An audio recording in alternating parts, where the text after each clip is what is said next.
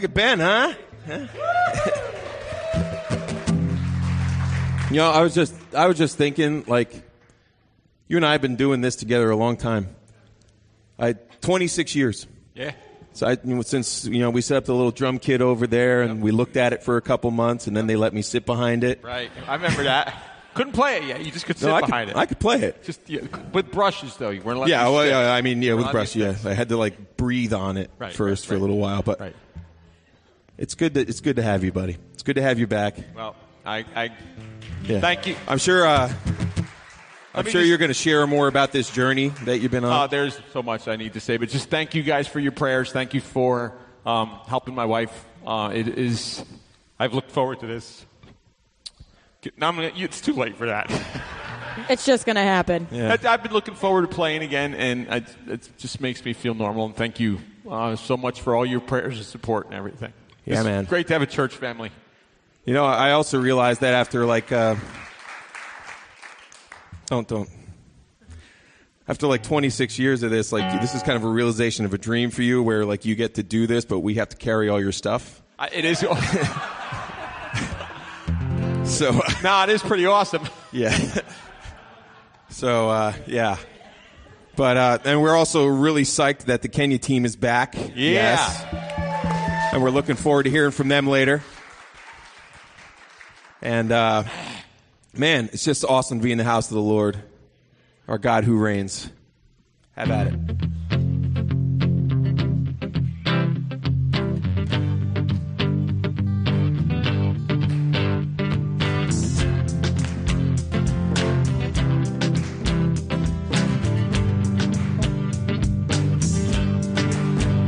It's the song of the redeemed, rising from the African plain. It's the song of the forgiven, drowning out the Amazon rain. The song of Asian believers, filled with God's holy fire. Every tribe, every tongue, every nation. A love song born of a grateful choir. It's all got children singing glory, glory,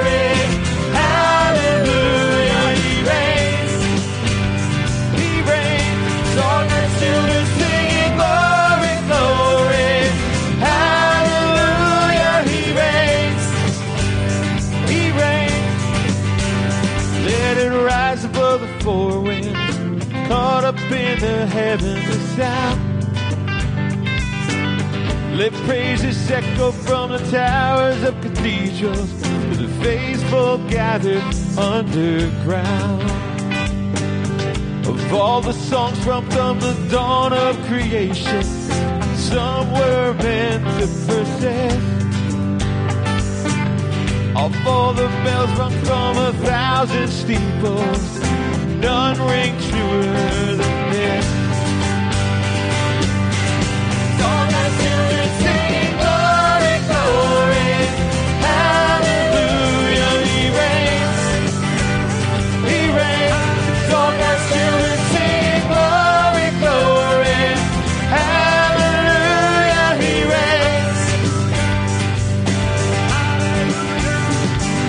Powers of darkness tremble at what they just heard. Cause all the powers of darkness get drowned out a single word. Sing that again. And all the powers of darkness tremble at what they just heard. Cause all the powers of darkness drown out a single word. Me hear your voices singing loud. All God's is singing glory, glory. Hallelujah,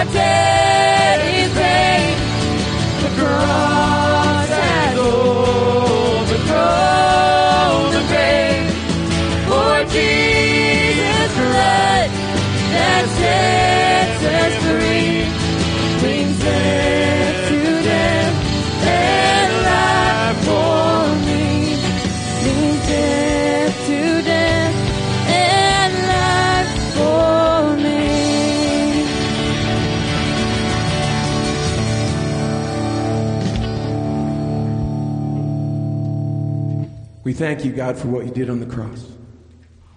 We thank you for the shed blood of Jesus Christ. For the fact that while we were yet sinners, Christ died for us. Thank you for being our, our Savior, our King, our Father.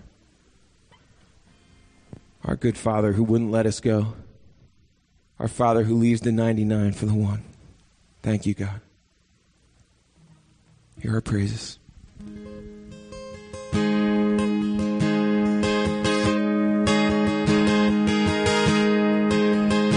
Sing this together.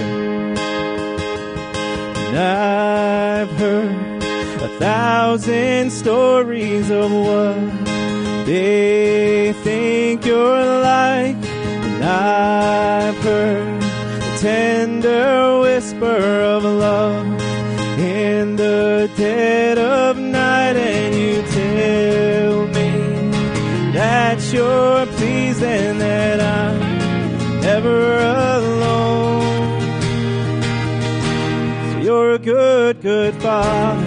It's who you are. It's who you are.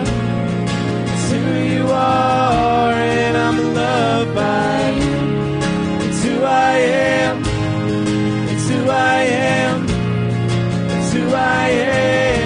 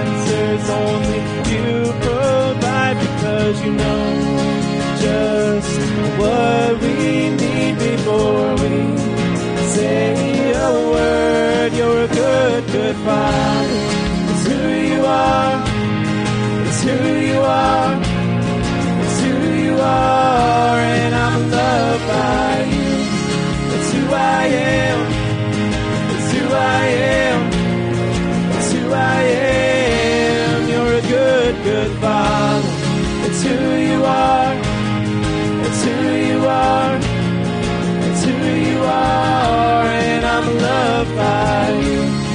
It's who I am. It's who I am. It's who I am. And you are perfect in all of your ways. You are perfect in all of your ways. You are perfect in all of your ways to us. Come on, sing that again. And you are perfect in all of your ways. You are perfect in all of your ways. You are perfect in all of your ways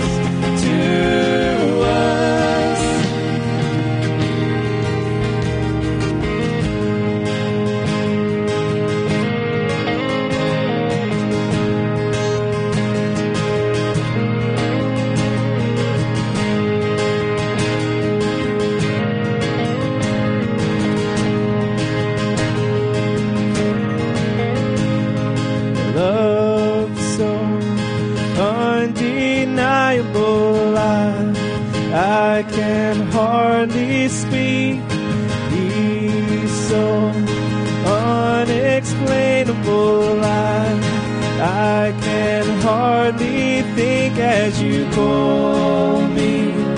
Deeper still as you call me deeper still as you call me, deeper still into love, love, love. You're a good, good father. It's who you are. It's who you are. It's who you are, and I'm loved by you. Who I am. It's who I am. It's who I am. You're a good, good father. It's who you are. It's who you are. It's who you are, and I'm loved by you. It's who I am. It's who I am. It's who I am. And you are perfect in all of your ways. You are perfect in all of your ways. You are perfect in all of your ways to us. Let's sing that out. You are perfect in all of your ways. You are perfect in all of your ways. You are perfect in all of your ways to us. Amen. Kingdom kids, now is the time. Head right out those doors. The rest of you can have a seat. We're calling an audible this morning. We were going to do a song, and then we decided to do a different song. And it's a, uh, a newer song. It's called uh, Highlands Song of Ascent. And. Uh, It's from. Uh, it's based on some psalms, and one of the cool things I like about the psalms is how they uh, there's a lot of vulnerability there that we uh, sort of ignore a lot of times because we just try to put a nice face on and yeah, everything's fine. But uh, everything isn't always fine. And if everything's always fine, what do we need God for, right? So, uh, the other amazing thing about the Psalms is that regardless of what the writer's going through, it always circles back to, but God, but you are God. You know, but no matter what, what I'm facing, no matter what I'm going through, whether it's the highest high or the lowest low, you are God, you are faithful. And uh, that's what this song has to say. So we're going to sing it. Join in if you like, and uh, we'll probably do it again soon. So, Highlands.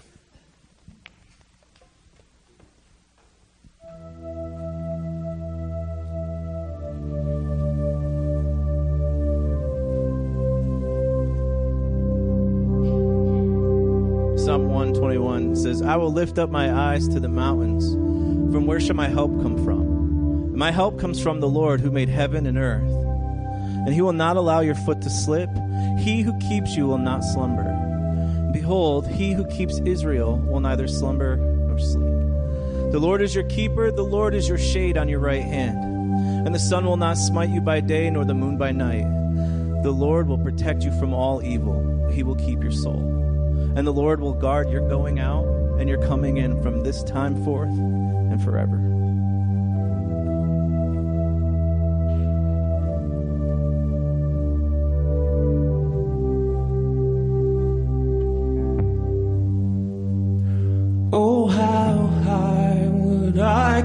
Mountains if the mountains were where you hide? Oh, how far I'd scale the valleys if you grace the other side. Oh,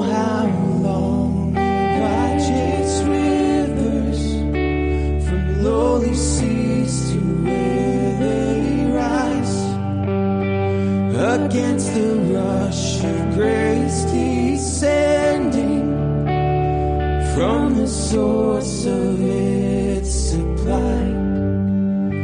Cause in the highlands and the heartache, you're neither more or less inclined. I would search and stop at nothing. You're just not that hard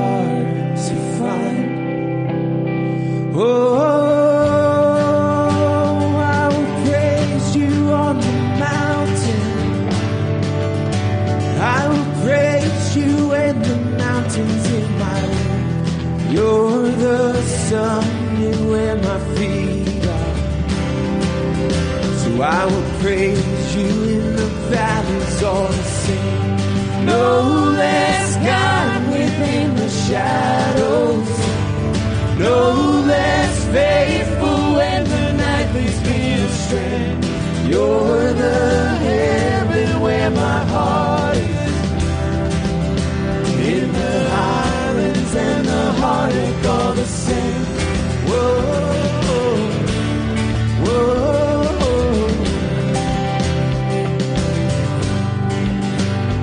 Oh, how far beneath your does your kindness extend the path from where your feet rest on the sunrise to where you sweep the sinners past? And oh, how fast would you come running? It's just a shadow through the night. Trace my steps along my failure and walk me out the other side. For who could dare ascend that mountain, that valleyed hill called Calvary? But for the one I call Good Shepherd, who like a lamb was slain for me. Oh. Mountain. And I will praise you when the mountain's in my way. You're the summit where my feet are. So I will praise you in the valleys all the same. No less God within the shadows. No less faithful You're the heaven where my heart is. In the and the all the same. Whoa, whoa. Wherever I walk wherever I am, your. Wherever I stand, wherever I walk the valley of death, I'll sing through the shadows my song of ascent. Whatever I walk through, wherever I am, your name can move mountains. Wherever I stand. If ever I walk through the valley of death, I'll sing through the shadows my song of ascent, my song of ascent. Whoa, whoa, my song of ascent. Whoa, whoa.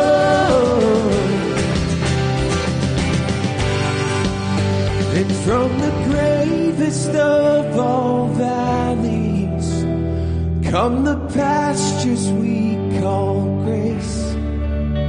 A mighty river flowing upwards from a deep but empty grave. So I will praise you on the mountains.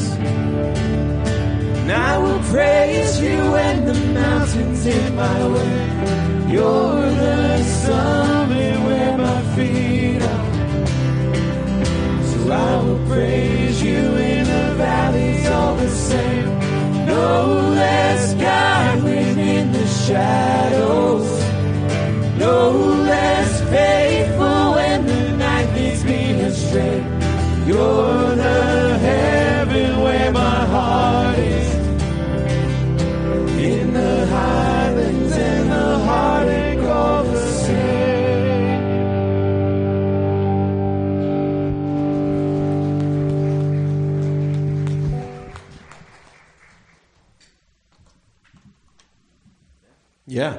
part where you have to transition down there smoothly.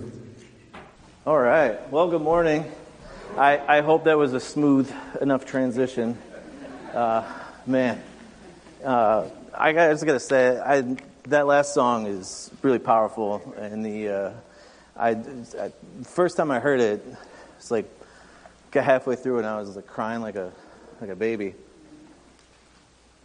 You know, a couple of the songs that we sang this morning really have a deeper impact on me. Um, as we, we get to sing and worship and thinking about the song Good Good Father and just reminding me of, you know, how God it gets to replace my earthly father as, as he's since passed. And, um, you know, part of what we're going to talk a little bit about today is the willingness to have this vulnerability to where we can be real. We can be real with each other. And the really awesome thing about being able to be real with each other um, helps us in the future to be real with people outside of the church. Um, our neighbors, our friends, family, uh, really anybody we come across. And uh, we've been talking the last couple of weeks as the uh, Kenya team has been gone and, and Pastor John's been out. Uh, this whole idea of taking our core values and uh, not changing them, uh, just kind of streamlining them a little bit. And I shared the quote with you last week about we don't always necessarily need instruction, sometimes we just need reminding. And I, I really truly believe that that's where we're, where we're at. Um, we're just reminding, just reminding each other, reminding staff, reminding our families, moms, dads, kids, that really this whole idea of taking our core values and figuring out how they apply to our lives, and, and not just like the normal general way, yeah, we want to love God, we want God to be first in our lives. We want to love other people. We want to be kind. We want to be compassionate. We want to be a church that people are going to be comfortable in. Like we want that, and we understand the general aspect behind it. But when it comes to the specifics and really trying to figure out how do I specifically play my part in this, and this whole idea of upward, inward, and outward, and, you know, the upward, we talked about loving God above everything else, right? The old turns to new. We turn into this like conforming of Christ, transforming our minds, and that leads to this inward change, right? We talked about that. And I, I can't be too long. I got to try to condense everything into about 20 minutes or so. So I'm going to try to stay focused. And if I get too crazy, Pastor John's got the hook. He's going to, you know, you'll hear like the Oscar music playing, and I'll be out the door.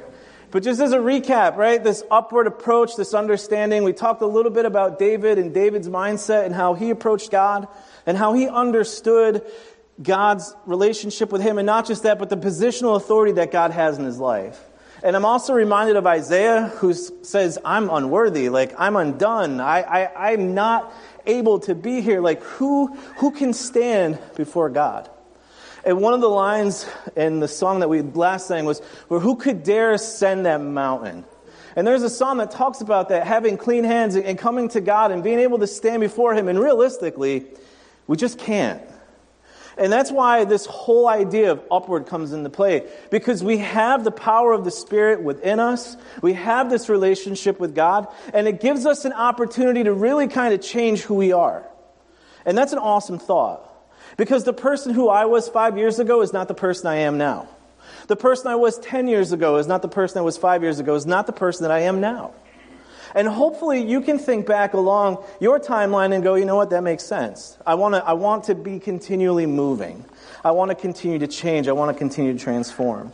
And then we talked about the inward, the self care, and then our, our communal body care, right? The church is not an organization. It's a living, breathing thing. It's all of us individually and collectively. That's why it's important to understand these concepts as we talk about building scripture and understanding scripture and applying scripture and how it impacts us to love each other and to grow together. And we shared those verses that talked about having love and patience. And then the second half of that talked about being able to encourage and to teach and that fun word, admonish. And really, that is a sign of a healthy church no matter where you go. If you find yourself moving to the other part of the country another part of the world, a healthy church is a church that handles conflict and is able to interact with each other in a way that's going to honor and glorify God. And that's all the inward stuff. And Pastor taught through it when he talked about Titus, being able to come to someone and push on a little bit, or to, can I ask a question? I've noticed that. Whatever the probing question is, but the ability to do that to each other and to do it from a spirit of love. Not a spirit of, hey, Randy, uh, no, that's not what we're called to do. We're called to have love and compassion, loving God's people. It's an inward approach. I was talking with Pastor John this week and my wife, and um, if, if, you're an Office fan, you can raise your hand. You don't have to be embarrassed. You're amongst friends there is uh, an episode of The Office I said, I want to show this clip. And my wife said, well, maybe you should think about it. And I thought about it, and I decided not to show it, but I'm going to explain what happens, right? There's this awesome, I know, sorry, Pastor John.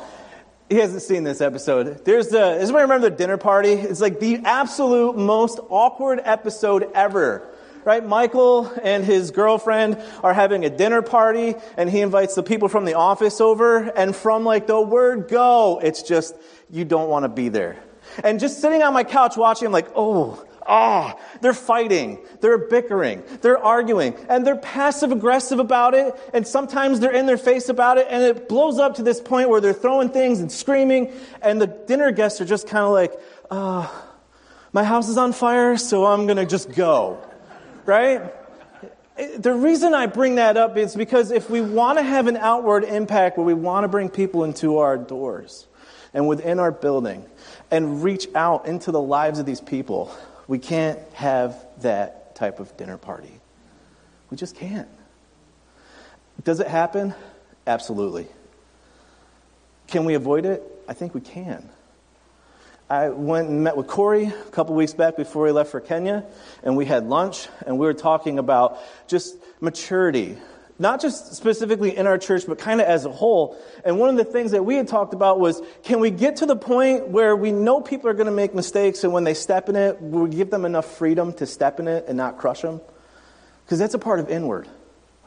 It's a part of who we are. It's a part of being able to love God's people, the inward stuff. Encouragement, admonishing, being on the same page. Yes, being on the same page. I'm trying to stay being on the same page. Remember, I had Mike and Jason Cooley come up, and Mike is really good at tuning guitars by ear. We're going to pretend he's not. Right, but we walked through that thing. They were on the same page. They had, they were in tune to the same authority, the tuner. They were able to play together. They were connected. They were playing the same song. It was in a different key. They figured out how to get along. And the whole point of it was neither was wrong. They weren't wrong. They weren't right. They both had the same stuff, different key. Our ideas, they're going to bounce off each other. There's going to be conflict. Conflict is not bad, but it is how we deal with it that can turn it into a negative thing. There's examples of conflict throughout Scripture. The disciples fighting, Paul fighting with Peter. You know, when he says, I would withstood him to his face, that's not like they had a friendly disagreement. They had a conflict. They had a conflict to one point where they said, I don't want him. He can go away. He's deserted us when they were leaving for missionary trips.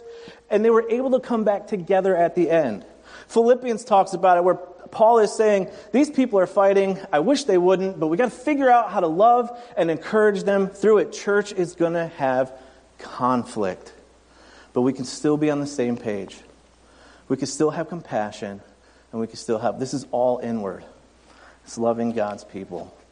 So we have outward up on the board. So, what is outward? Outward is simple it's missional living.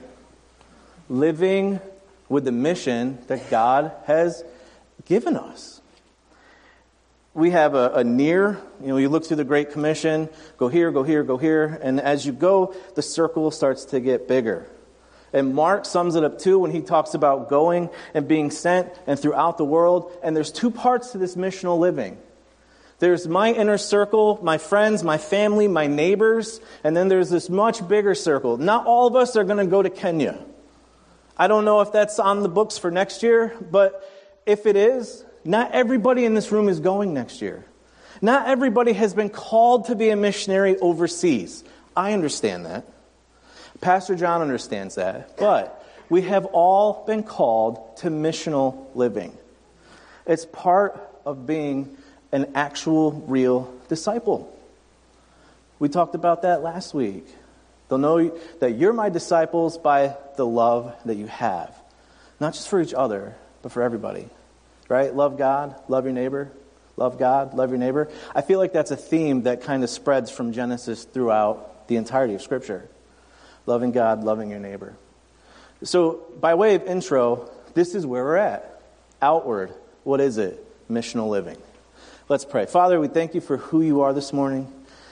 Lord, for the opportunity to be here and to worship, we thank you that the Kenya team was able to return safely. Lord, that you've uh, uh, gone with that trip, and uh, thank you that Pastor John has come back energized. And I'm assuming if he has, so has the rest of the team. Lord, we're waiting to hear the stories. We're waiting to hear the excitement. And as we move from one phase to the next, from, from lifting up praise of song to uh, getting into your word, Lord, just to understand, you have called us to a greater purpose than just to sit within these pews, within these walls. Lord, help us to achieve that. Help us to understand how these things tie together, how it impacts our church, how it impacts us, and Lord, how we can uh, move from the idea of generally applying this to our lives, but be specific about it. So, Father, we ask these things in your name. Lord, I ask that you help me to speak clearly. Lord, that you would uh, just clear my mind, my heart. Let everything that comes out today be of you. So, Father, we ask these things in your name. Amen. See, the three of these, this upward, inward, and outward, they all work together. It's foundational stuff. It's our core values. We have them on the bulletin. If you want to look at the bulletin, that doesn't mean it's going to be replaced and those are going to go away. It just means these are the core values, these are the categories they fit in, and this is why they're important. If we want to be successful, if we want to be a church that's going to continue to grow, not just in number, but in maturity, because that's what we've been called to, to be mature. In other words, to grow up. Part of the problem, if we can't figure this out, is it leads to a broken view of the church and what we do. And what I mean by a broken view is I have two things that I, I, I keep in mind. One broken view is outward doesn't matter. It means that I can keep my relationship with God hidden. I can be like that secret agent. And when I've, I've worked with teenagers for a long time, and this is the language that we use, the double agent. When I go to school, I'm a complete, totally different person than I am at church. And when I was a teenager growing up, I was no different. Monday, Tuesday, half of Wednesday, Thursday, and every other Friday, I lived one way, and then when I would go to church, I lived a completely, totally different way. To the point where when people would find out that I was a pastor's son or that I went to church, they were shocked it's no different when you're an adult. We can kind of fall into this same category. We keep it hidden. It's not really a part of the fiber of who we are. And we talked about the individual impact that these things have. We use the C.S. Lewis quotes. Are our ships seaworthy? Or are they old dingy bathtubs that are just going to clang into each other? Am I keeping my relationship hidden? Because that's a broken view. It's someone else's job. Someone else can handle it. They can be a better witness. They can be, it doesn't matter. We'd said everything about our lives communicates our view of God. It communicates the respect we have for His positional authority, no matter what we do. It communicates how real we are about this. And the point is, we want to be real. And we want to be vulnerable. Vulnerable, bull, not vulnerable boy. I don't think that's a word. But here's the second problem, and this is something that may have happened here in the past, but I can tell you it is not uncommon to have a hidden relationship, and no matter where you go, it's not uncommon to run into people that think the church is only there to satisfy their needs. That's it. They show up on Sunday, they send their kids off to junior church, or they send their kids to Awanas, or they send them to here, or they send whatever. The church is only here to meet my needs. It's selfish. Selfishness gets in the way all the time of what we're supposed to be doing. Selfishness is the block that prevents outward from happening. My motives, my desires, whether it's self preservation, whether it's pride, no matter what it is, whatever is getting in the way, let's be honest, it's selfish. If it's not doing what God has called us to do, and it's for whatever reason, it's preventing us from living missionally. It's preventing us from taking the upward and the inward and actually doing what we're supposed to do with it. Because ultimately, we talk about what it is. Why is it important? It's really simple. It's important because it's what disciples do. It's what we do. If you're in here and you're here and you're thinking, I'm a disciple, okay, how is your missional living? What does that look like? Is there an impact to it? Is there a realness to it? Because Mark chapter 16, verse 15, it says, And he said to them, Go into all the world and preach the gospel to all creation. I like the Living Bible. It's not that much different, but this is what he says You are to go, you are to go, you are to go. You are to go into all the world, preach the good news to everyone, everywhere. So does that mean I'm just continually every person, hey, do you know who Jesus is? Hey, let me tell you about Jesus. Hey, let me, do you know who Jesus is?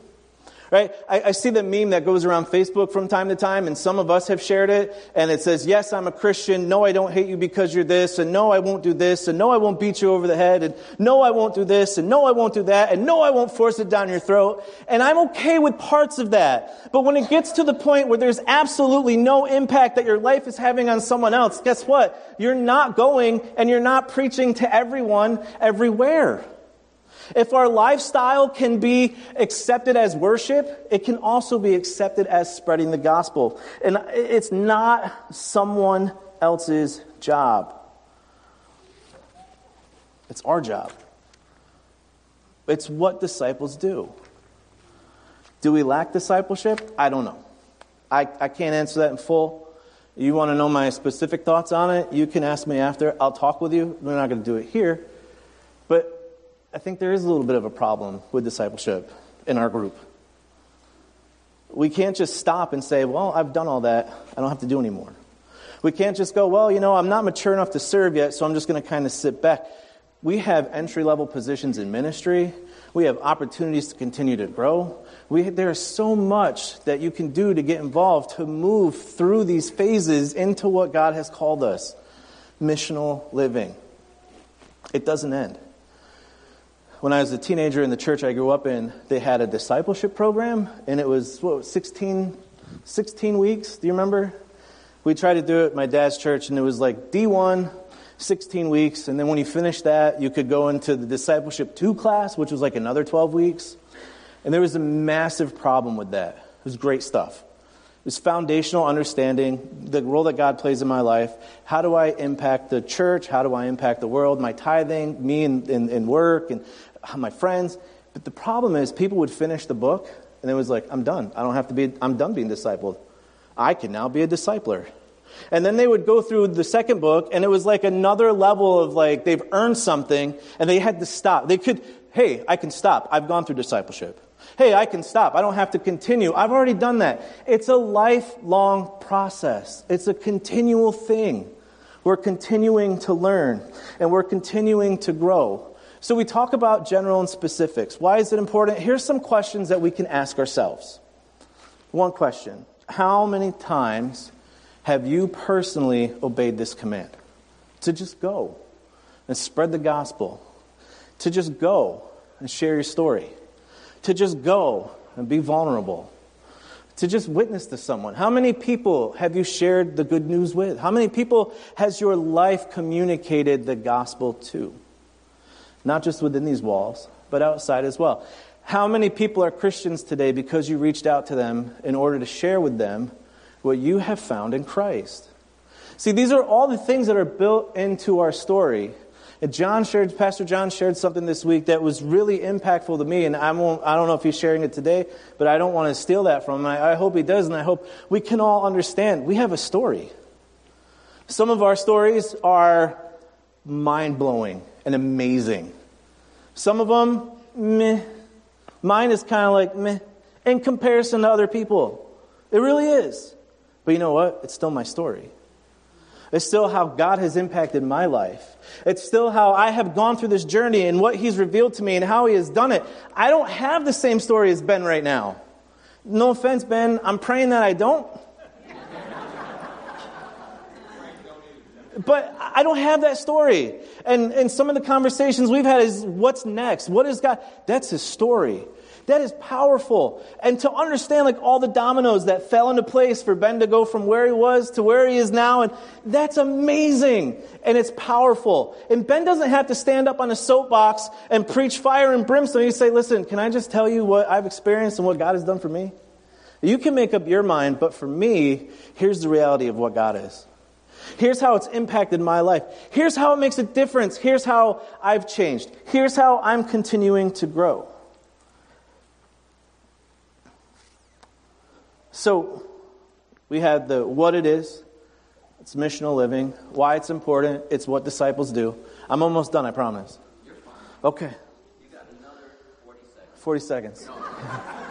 I only have two pages left, so we're. So we talked about in the past, like this whole last couple weeks has been the same thing. What it is, why it's important, how do we accomplish it? What it is, it's missional living. Why is it important? Because it's what disciples do. So how do we do it? We play our part. We all have a part. And Paul says this in 1 Corinthians chapter 3. He says, I planted, Apollos watered, but God was causing the growth, so that neither one who plants nor the one who waters is anything, but God who causes the growth. Simple. Do your part and see what God does.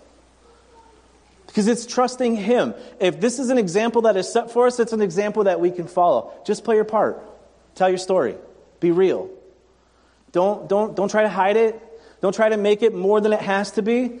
Tell your story, play your part.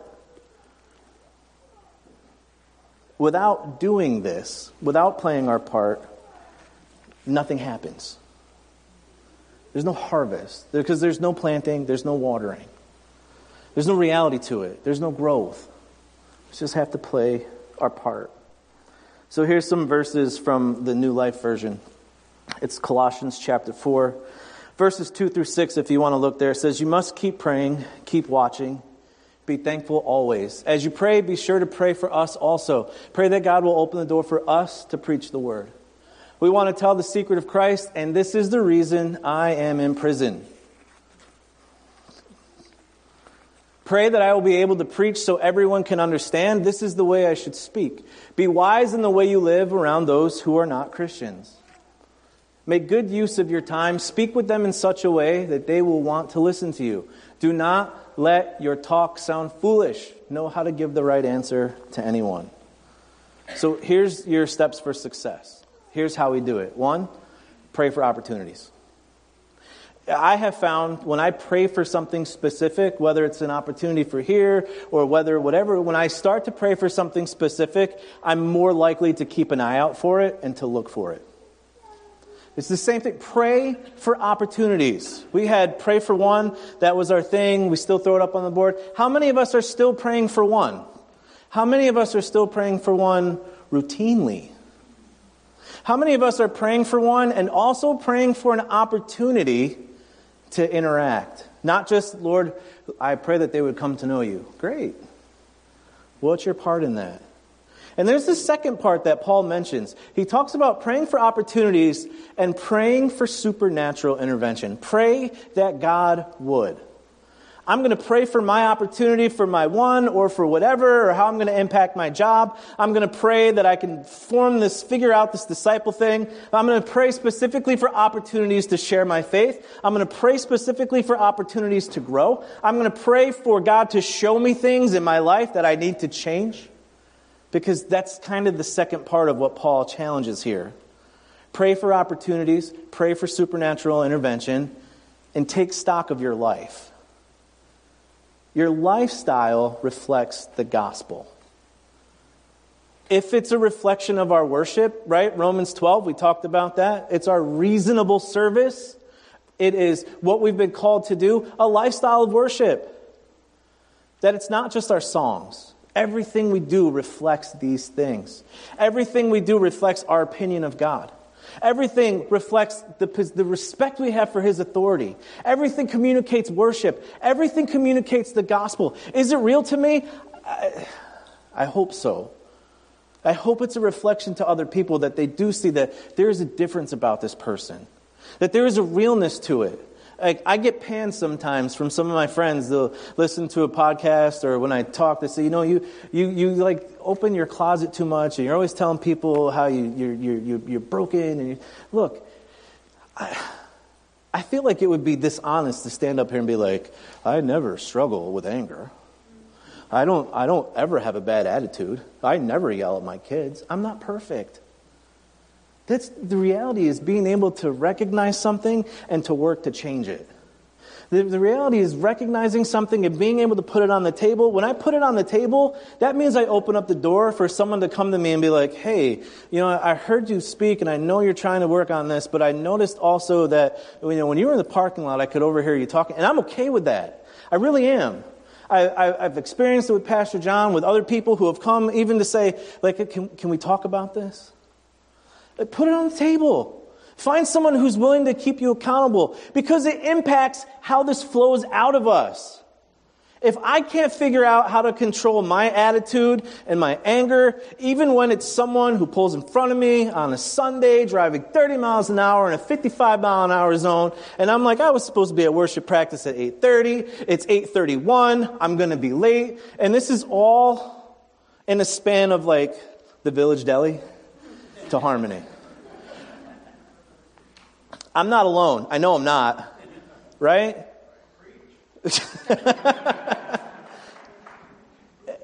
See, it's not meant to, to, to, to brag or to, to, to make, oh, listen, we're all broken. We're not perfect. The church isn't for perfect people. It's not. we have to under our lifestyle reflects the gospel. I think one week my wife was very kind and she was, you need to just relax. It's not a big deal. Calm down. And I'm like, oh, they're driving. It's a 55. And then, uh, uh, literally, from the village deli to here. And as I'm slowing down and pulling to the parking lot, guess what happens? They came into the parking lot too, right in front of me. And I'm like, hi. It always happens. You understand? It, our lifestyle reflects the gospel. So pray for opportunities, pray for supernatural intervention, take stock of our life. And when the opportunities come along, take advantage of them. There's so many missed opportunities that we have. And when you stop and think about all the people that you come into contact with, whether they're at your job, they're at the gas station, they're at the gym, they're at the grocery store, they're wherever you are, there's always an opportunity to do something. Does that mean I have to always hand out a track and give them the gospel of John? No, but our kindness, our attitude, the things that we say, the way we treat people, these are all opportunities that reflect the gospel. These are all opportunities that really show the world that we are different, that God has a real impact on our lives. And use your words. Uh, one of my kids, Avery or Taryn, they would always they say, use your words. Use your words. Tell me what you want. Say it. Paul actually gives us a couple things to consider when we use our words. One, don't be a fool. You could do A, you can do B, you could do 2A, you can do 2B, and then your speech will betray you. I take into account what I post on Facebook, how I interact with people, what I say on the phone, what I talk to the teenagers about. And I've been guilty. I've been talking with other adults, and there have been other people around, and my words have not been seasoned with salt. They have not been kind. They've not been generous. And I've had to think, man, ah, I made a mistake. I shouldn't have had that conversation. No, no, we shouldn't have. I shouldn't have posted that thing. Our words betray who we are a lot of times. And Paul says, don't be foolish. Don't do all of these other steps and then open your mouth and say something dumb and completely destroy any chance that you have with someone. That's a lot to me. Use your words. Take an opportunity. Stop and think before you click send, before you click post, before you put in an email, before you put in a text, whether it's within the walls or outside of the walls. I was uh, I have a, uh, uh, a sociology class that I'm taking right now. And uh, one of the things they're talking about is the impact we have living different lives. And I was thinking about when I had a secular job and how I would act there. And, you know, these things come to mind all the time. When I have to uh, fire someone or correct someone or praise someone or when I'm getting corrected by my boss and how this is the, supposed to be, how am I supposed to be different? How am I supposed to reflect change? God cares about every aspect of our life, secular and sacred. It doesn't matter. Our upward is important because that puts us on the right path. We talked old to new, conform to Christ, transformed how that impacts the next phase, the inward phase, how I am as an individual, how I'm cleaned up as myself, how we're cleaning up as a group. Because if we can do both of those steps, the outward makes it a little, it's a little easier to accomplish the outward stuff. I'm not saying that you have to take everybody down the Romans road. Most of you probably know the Romans road or understand what it is. Or, you know, whatever, your seven points to salvation. Well, it's good to know. Don't get me wrong. I'm not, I'm not saying, oh, completely bypass that. Keep that in mind. It is good because we can reveal who Christ is through Scripture. But I'm telling you, when you live in a culture where this is not relevant anymore, the way you live, what you say, your opportunities, that can have more of an impact than you think. And if your life isn't going to match up what you're trying to convince someone that is real to you, it's not going to matter. I love my sister. When she was in college, she used to date this guy, a good guy, reasonable guy. I didn't really get to know him too much, but he didn't have anything, nothing to do with church. And uh, it was mis- mis- missionary dating or whatever, and uh, never a good idea. But she said, ah, he just won't go to church with me. I said, well, when was the last time you went to church? I don't know. Probably like two months ago. It's like, you want to be real to him, it's just not real to you. If it's not real to us, our outward, it's not real. It's just not real. We have to figure that out. So I talked about sharing your story. And John's gonna, Pastor John's going to come up with the team. He's going to share some stuff. But you know, when we share our story, we can find commonalities with people. We can, we can share uh, family stuff.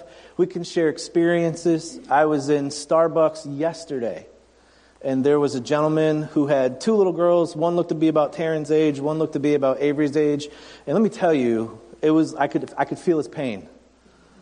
One's bouncing on the counter, one's like kicking over the sign, you know, one's spilling the little coffee drink, and he's like, oh my gosh. And I'm, they spilt the drink on the floor, and uh, I was helping him clean it up. And he's like, oh, you don't have to do it. And I said, sir, I understand. I do. Like, I got two little girls. You know, I understand. They get crazy. You know, it's not a big deal. It's a commonality. You know, if, if I ever cross paths with him again, there'd be an opportunity to be like, hey, I remember you from Starbucks, blah, blah, blah, blah, blah. But there was kindness. I watched people as the drink spilt and they went, this guy can't control his kids. Wow. Uh, one time we were at Hannaford, and uh, I got out of my car. There was a guy in blue jeans and a blue dress shirt and a green vest, and he had short reddish hair with a beard. It was like looking into a mirror. I'm not kidding. And, and we kept crossing paths. We looked at each other. And finally, we, we ran across each other right in front of the cooler section. We were both getting frozen pizza. Now, I'm not kidding. I, my wife always thinks I'm lame. I am lame. I looked at him and went, You got a great sense of style, man. and we chatted and we talked. And, like, through this little conversation of 30 seconds, what do you do? Oh, I do this. Yeah, I'm a pastor. We're down the road at the church. Yeah. You know, if you ever stop in and see us sometime, I'll save you a seat. You know, we could, we could, we could be twinning. like, it's a small thing, but it's an opportunity. How many opportunities do we miss? If our upward is right and our inward is right, when the outward happens, it's, it's going to be more natural. That's what we've been called to do. Pastor John, you're up, sir. 40 seconds. Thank you. do you want this? I'll use this. Okay.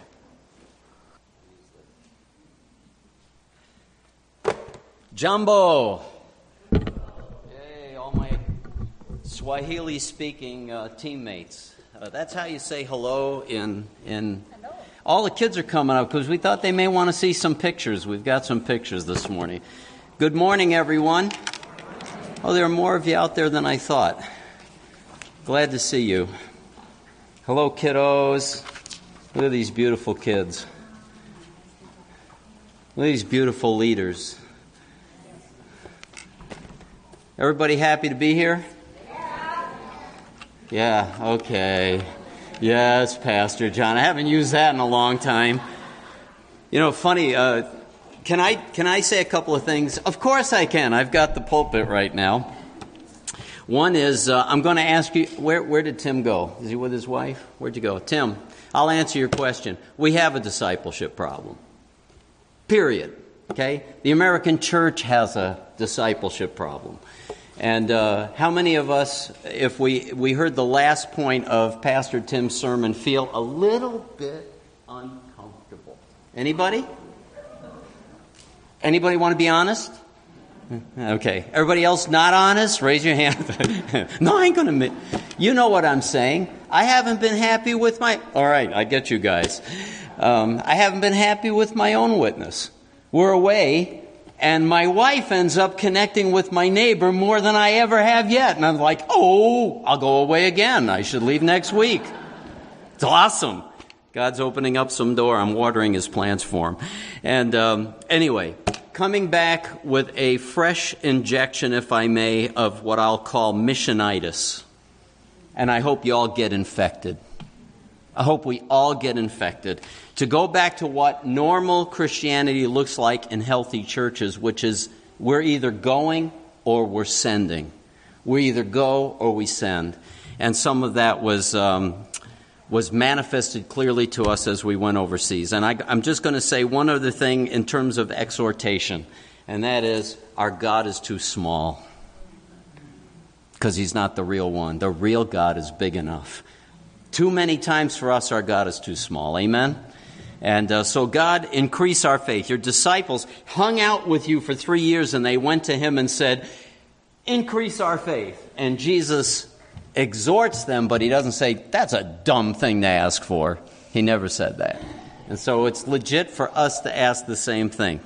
So, we're glad you guys are here in the front to watch. I'm going to ask in a minute for our team. Uh, in fact, come on up. Everybody that's was on the team, come right up here and face the congregation. Nobody's in trouble. Liam, you were not in Africa. come on, team members, come on up. Timing uh, in my life was amazing. I'm, I'm just going to say that uh, Derek can witness to the reality. We're missing one of our team members, Eli. He's missing, so we're going to have to forgive him. And uh, come on over by me. I don't bite. You can see we didn't get along very well. They all, they all hung out and it's in Hocko over there. So, anyway, um, I asked Derek several times, are, are, are you, we're making this trip. Are you sure we should do this? Right? Two or three times. And he kept saying, Yeah, yeah, we should do it. I was a little nervous. And um, for a number of reasons. We, you know, we had, we had the bombing over Nairobi at one point that was like, oh, what about that? Uh, we kind of kind of jumped into it kind of crazy, right, ladies? And, uh, but God proved himself to be good and had us on task. And uh, so, in the last three months from my life, this has been the second injection of spiritual adrenaline for me. And uh, have come back with so much to download, I can't possibly do it today. So, what I wanted to do this morning was have the team in front of you I asked if anybody really was feeling pressed to say anything, you should have told me. Nobody told me, but I will cut you a little slack if you want to add anything in before we're done here this morning. But rather than have the team just say, here's what we learned, and go, ah, and then three weeks from now, guess what happens? We all forget about all of it. Oh, that was fun, and we barely remember it. I'd rather have us in, uh, give injections periodically through the next several months so that we hopefully get infected with some of that missionitis. Tim, I want to thank you for preaching on our values, which is basically a description of normal discipleship. And uh, that's what we want to press into as a church. So the team is here, and we want to say uh, in, in Swahili, we say asante, which is asante, thank you. Thank you to the church first, you folks here who helped us to go. I was thinking about it. Your donations, the cash that we needed, prayer support, your interest. I think all of us can say we felt supported. We felt like you guys were praying, you, you were with us in it. Uh, rather than forgotten about. And so, thank you. I can't thank you enough. So, whatever good came out of it, you had a part in it. And so, thank you for that.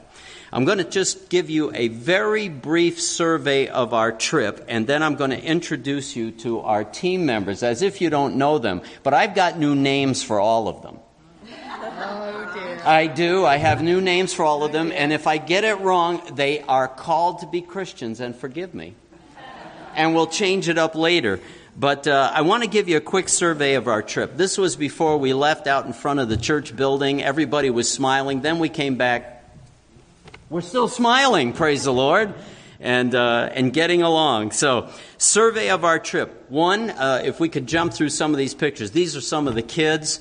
Uh, one of the big ministries that uh, the Wilsons had accomplished was establishing a school. I think they've worked on it for 18 years, am I right? And uh, the big event of this that invited us over was they were going to transfer this school over to the African church and it was an amazing experience. But the school, we uh, were involved there. Our team put on a VBS. I'm going to tell you a little bit about that after I, I introduce everybody. Uh, the next slide shows that um, you can just get a little picture. I know that's Shirley in the front, her magic uh, ability I'm going to talk about, but this is a road behind here these are classrooms down here. All up this side are classrooms, and there's more property behind where this picture is taken from with a chapel. It's a huge property. And uh, they've got a hundred and how many kids now? How, who remembers? 209. Oh, my word. And uh, there's a video we're going to show you in a little bit that talks about the humble beginnings of 18 candidates, and now they've got this voluminous school operating to the glory of God. It's absolutely amazing. Uh, up on the hill above the school, about a quarter mile away, maybe less than a half mile. Next slide. Uh, they're building a house for the pastor, Pastor Joseph, who uh, operates in this little town called Limuru. And um, that's as far as it was when we took the picture. It was already up to full height by the time we left, which was awesome. Next slide. Um, these are some of the things that we brought. I wish you could have seen us at the airport. We look like um, refugees. Because of all the things you donated, we had what was it? Eight and eight is 16. We had 17 huge bags stuffed with stuff. All that they, let me tell you, the African church will waste nothing. They will use everything we brought. And it all just got uh, absorbed. And that was just one picture of our stuff strewn all over the place. It was a riot. And um, just a wonderful thing that we were able to bring their way and bless them. The next slide shows Nairobi Chapel. It's a tent city. The whole church is tents, except for their bathrooms. Those are high class.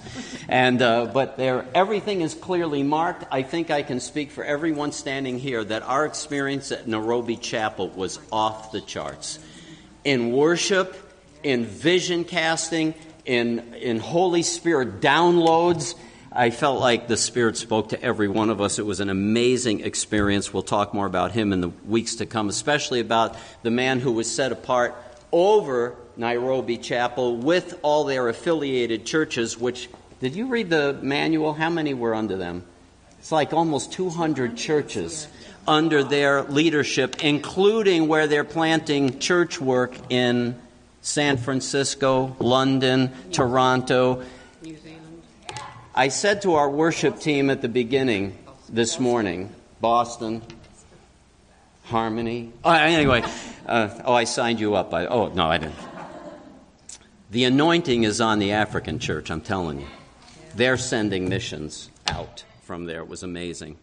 So, Bishop Oscar, you'll get introduced to in a few minutes. Some of our work, the next one is uh, was teaching. That was with a group of men and some of the teachers there. And that's Pastor Joseph on the right, right there. Look at that winning smile he has. This guy is a sweetheart. And we also did some visitation. So if you go to the next, this was one of the houses we visited. I think it started with Shirley. I know uh, uh, Carolyn had a, a, home teaching one time, and Shirley connected with this lady, and we ended up going to their home, and we'll tell you a little bit about that later because it ended up being one of the highlights of my week personally. And the next slide is uh, we had to have some fun. So the missionaries sent us out in the woods and said, Play with the kitties. and that's how close we were, by the way.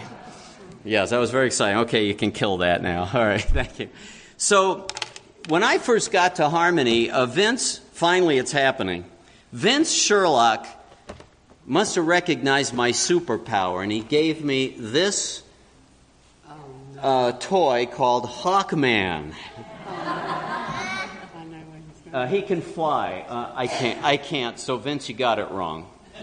But when I, I thought about this for today, when I saw our team work it out on the on the field when we were there, I decided every one of them have a superpower. So I'm going to give you your names, and you can hate me for it, and I really don't care. Anyway, so one is Shirley. You know, um, there is a TV show called The Librarians. I know. About these people with, and there's Shirley the librarian. And uh, the ladies that were putting together, how many volumes did they have in that donated? There's 11,000 books. 11,000 books of this little school library, and the ladies kept saying, We need to talk to the librarian. So that's who she is, like it or not. She was the librarian. The next one Carolyn, the supplier. Man, I, she worked her brain to death getting us everything lined up to get in those bags and get it all right. And everybody worked together to make it happen. And so she was the supplier, Carolyn. Eli He's not here. He was the Pied Piper, no question.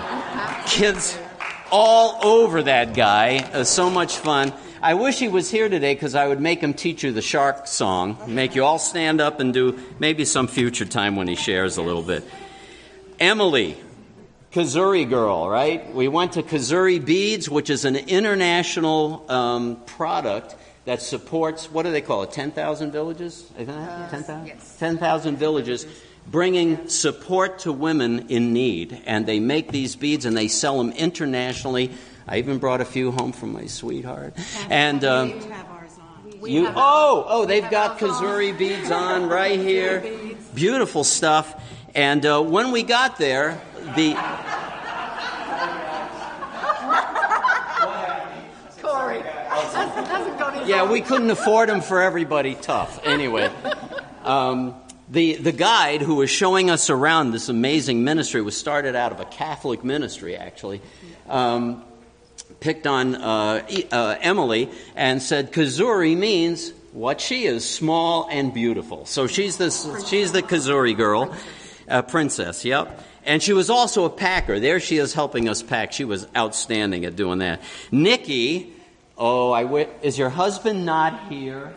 Oh, see, I was going to rub it in, you know, say, Dave, you better do something about this. She was having too much fun right there. And uh, Nikki the Olympian. And we had races at VBS. Everybody made it work, but, uh, I just think uh, Nikki was amazing. And she was also see her do handstands and handstands and cartwheels this one i'm not kidding and and the best part about her she's watching out for the old guy the whole time let me get that pastor john for you it's like she was awesome all right anybody mad at me yet i don't care um, corey last guy i'm calling corey my life speaker He's got the ability to speak life into situations, bring out the positive of what's happening. So that's our team. I got to tell you, I'm very proud of them. Oh, oh! Go back a couple of pictures. I'm missing the bubble girl. Yes. Karen. I don't know if you can see it. That's her there. She had this bubble machine. The kids went out of their skulls with these bubbles. We had to sedate her and the children to make it stop. And uh, the kids up on the table. yeah, they're up on the table. They're not supposed to do that. They were out of their minds. All her fault. So she was the bubble girl. Really proud of our team. Let me tell you two things about them before I have them sit down, unless somebody wants to say anything, or you can wait and hold it and unload at a future day. One, our missionaries. I, I have a letter I'm going to read, but they said we were a pleasure to be there. They hired drivers to take you everywhere you need to go. It's part of the economic system. And the drivers loved our teams, loved them. They said, One of the things we loved about your team is you didn't bring any drama with you. People from America come with their drama. Can you imagine, as I've heard stories of people going on a mission trip and say, Where's the air conditioning? Like, wake up and smell the coffee, friends. We didn't bring any drama, and we were really proud of what they accomplished. Let me read to you the note I got from Rick and Diana Wilson. We want to thank you, dear Harmony. Thank you so much for sending the team to Kenya this year. The vacation Bible school that they put on for three days was the most amazing one we have ever seen in 18 years.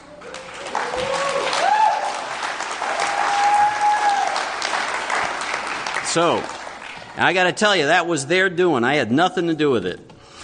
We wished in Kenya for 18 years, we wished you could have seen how excited the kids were learning the banana song and the shark song. Guess what you're going to learn? The Bible stories were great. And then to take all the kids outside on a newly marked soccer field, what you saw behind um, Shirley a few minutes ago, and have organized games for the kids was incredible. On top of, all, of it off, to top it off, each child had a numbered bib pinned to their back, just like a real race, right? They made all of those things and they loved it. They had whistles, medals around their neck, little trophies. It was unbelievable. Thank you for all the preparation and hard work that went into making this such a blessing to all of these kids. It was truly a blast to watch. God bless Rick and Diana. So I thought that was worth hearing that they did such an outstanding job. So I'm really proud of our team. And uh, how hard is it? I mean, jet lag. That's hard. But outside of that, you guys did a fantastic job. Anybody want to say anything? Nope. I threatened them enough. They don't want to say anything. All right. Thank you, team.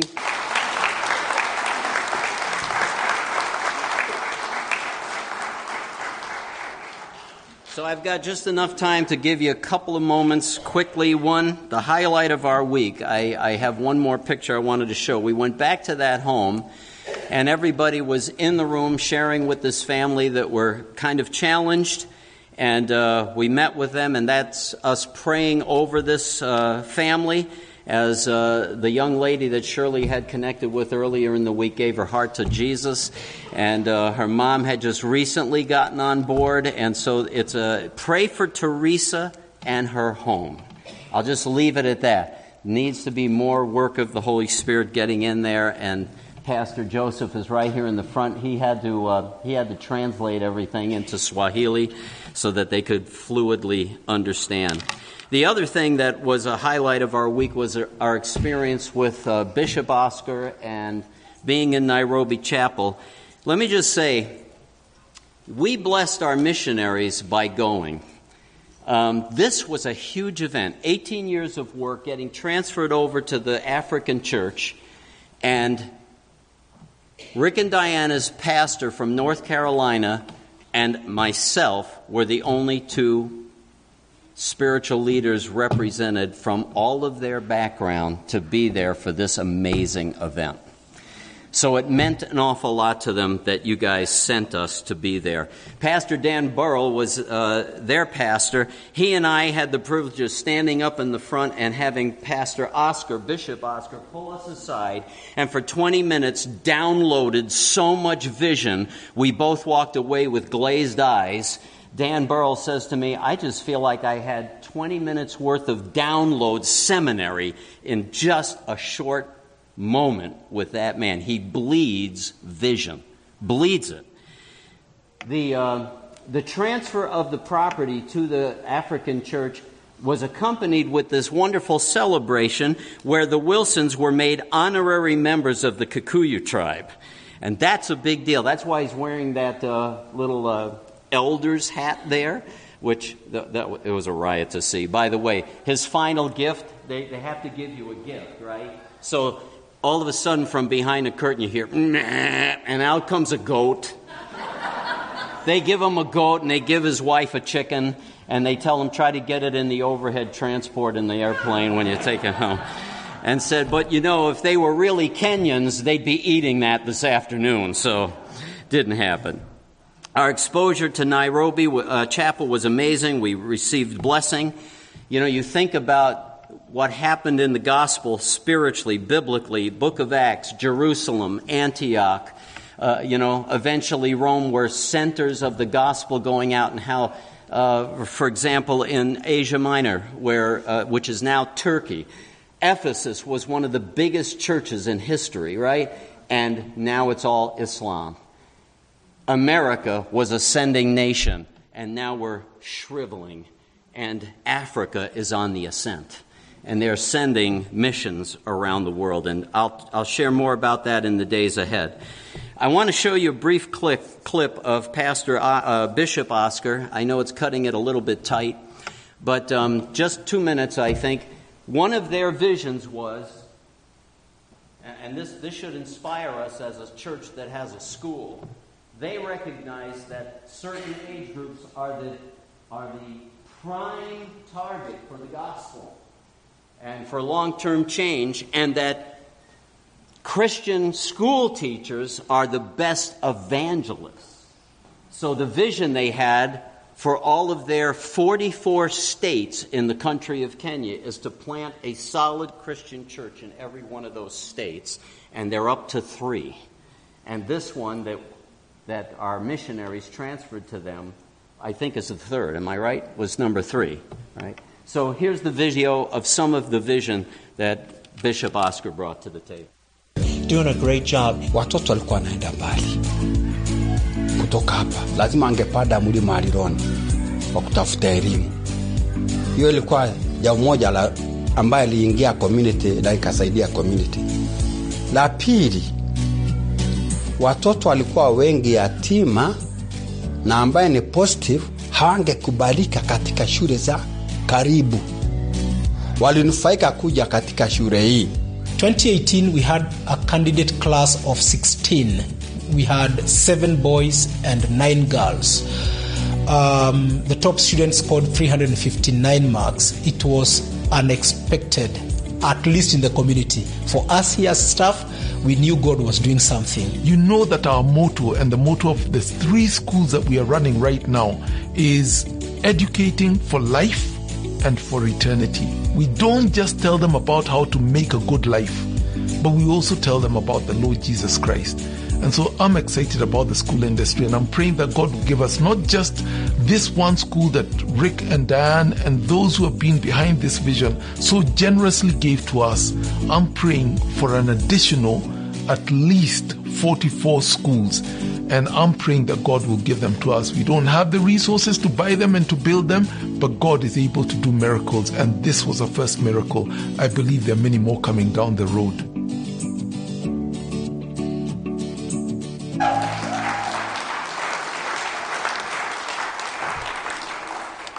The morning we were there, he cast vision about this, put the challenge out, and said, Some of you are so used to living in Nairobi with running water and electricity, you have ancestral lands that you don't know what to do with. I'm asking you to give us seven acres out of those ancestral lands. And by the end of the day, had three new tracts of land for schools.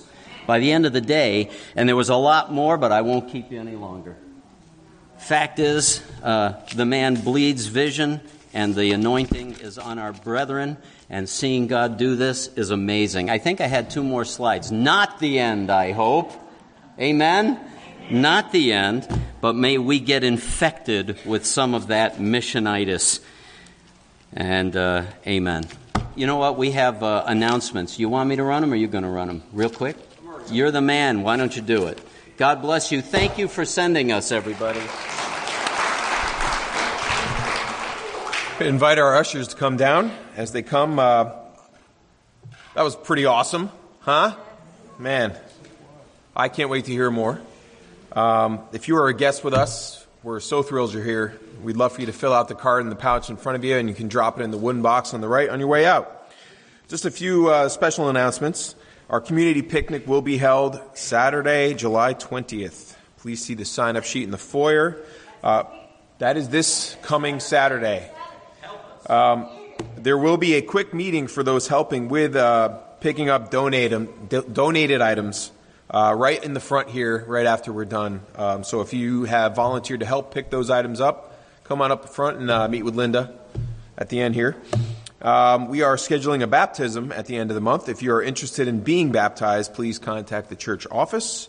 Harmony Christian School is looking for a new board member. Please see the bulletin for information.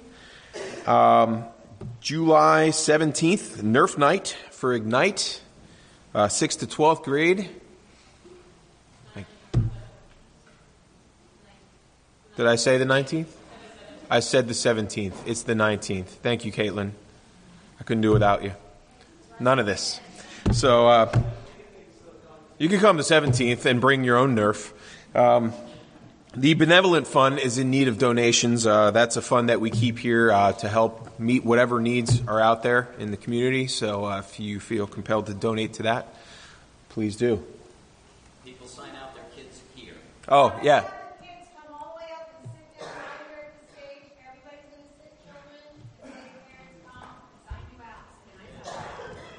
Can we leave them for the afternoon?